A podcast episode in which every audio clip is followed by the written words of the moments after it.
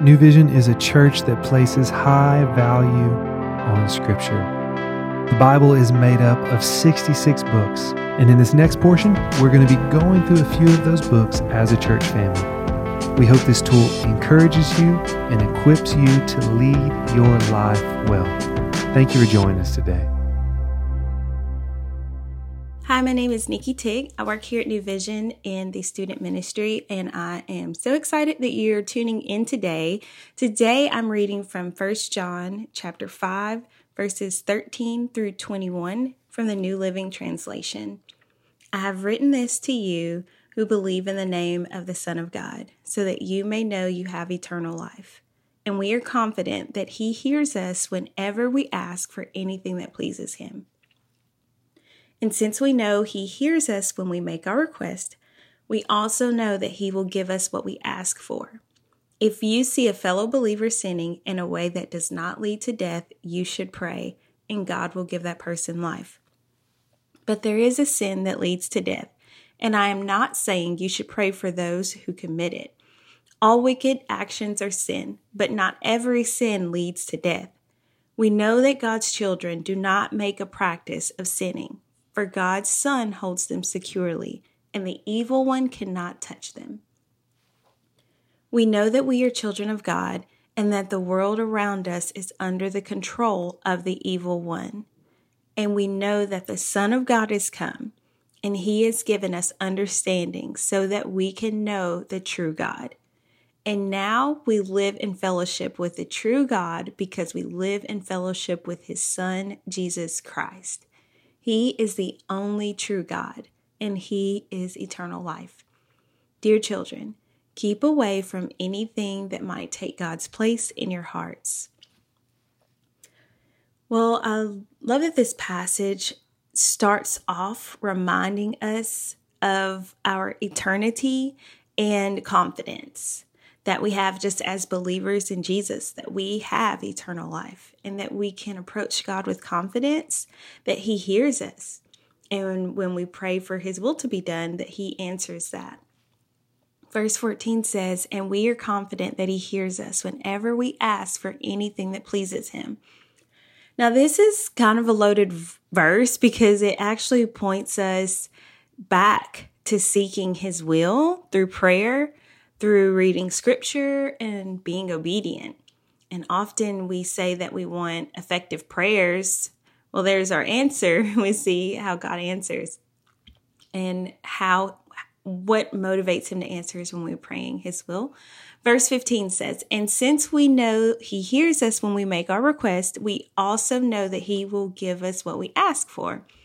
Now, to be honest, those two verses have been highlighted in my Bible for years because they are the warm and fuzzy verses that I love to highlight when I see God is listening and answering my prayers. And you may be familiar with those verses and you may have them highlighted as well. And I admit that I've used those verses and and only applied it to my life many times. Uh, thinking of how God answers prayers and just really making that only personal. And I didn't really connect it to the next verse that instructs us on what to do if we see a fellow believer sinning, that we should pray.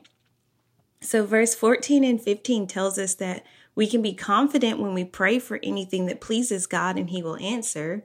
And then verse 16 says to pray um, and God will give that person life. So, it's very uh, clear that praying for our brothers and sisters in Christ is an appropriate response and that God honors those prayers. And maybe, um, well, when I think of that, and maybe you are the same way when you think of seeing a brother or sister sinning and and praying for them maybe your mind goes to someone who's not super close to you or maybe you see someone you see on social media that's kind of i don't know where my mind just goes but that's just my tendency to think outside of my own four walls. But as I was reading and uh, studying this verse, it just reminded me that that means people close to me as well. And being in prayer for our our family members, our spouse, our children, if they are believers in Jesus, those are our brothers and sisters in Christ. And that should be our response to them as well. To be honest, when I see my child doing something he should not be doing, my first instinct is not to pray for him. so uh, that is just something that I have been able to take away from that. And verse 18 goes in to say, We do not, we know that God's children do not make a practice of sinning, for God's Son holds them securely, and the evil one cannot touch them. Well, we belong to God, and Satan has no dominion over God. Thank you, Jesus.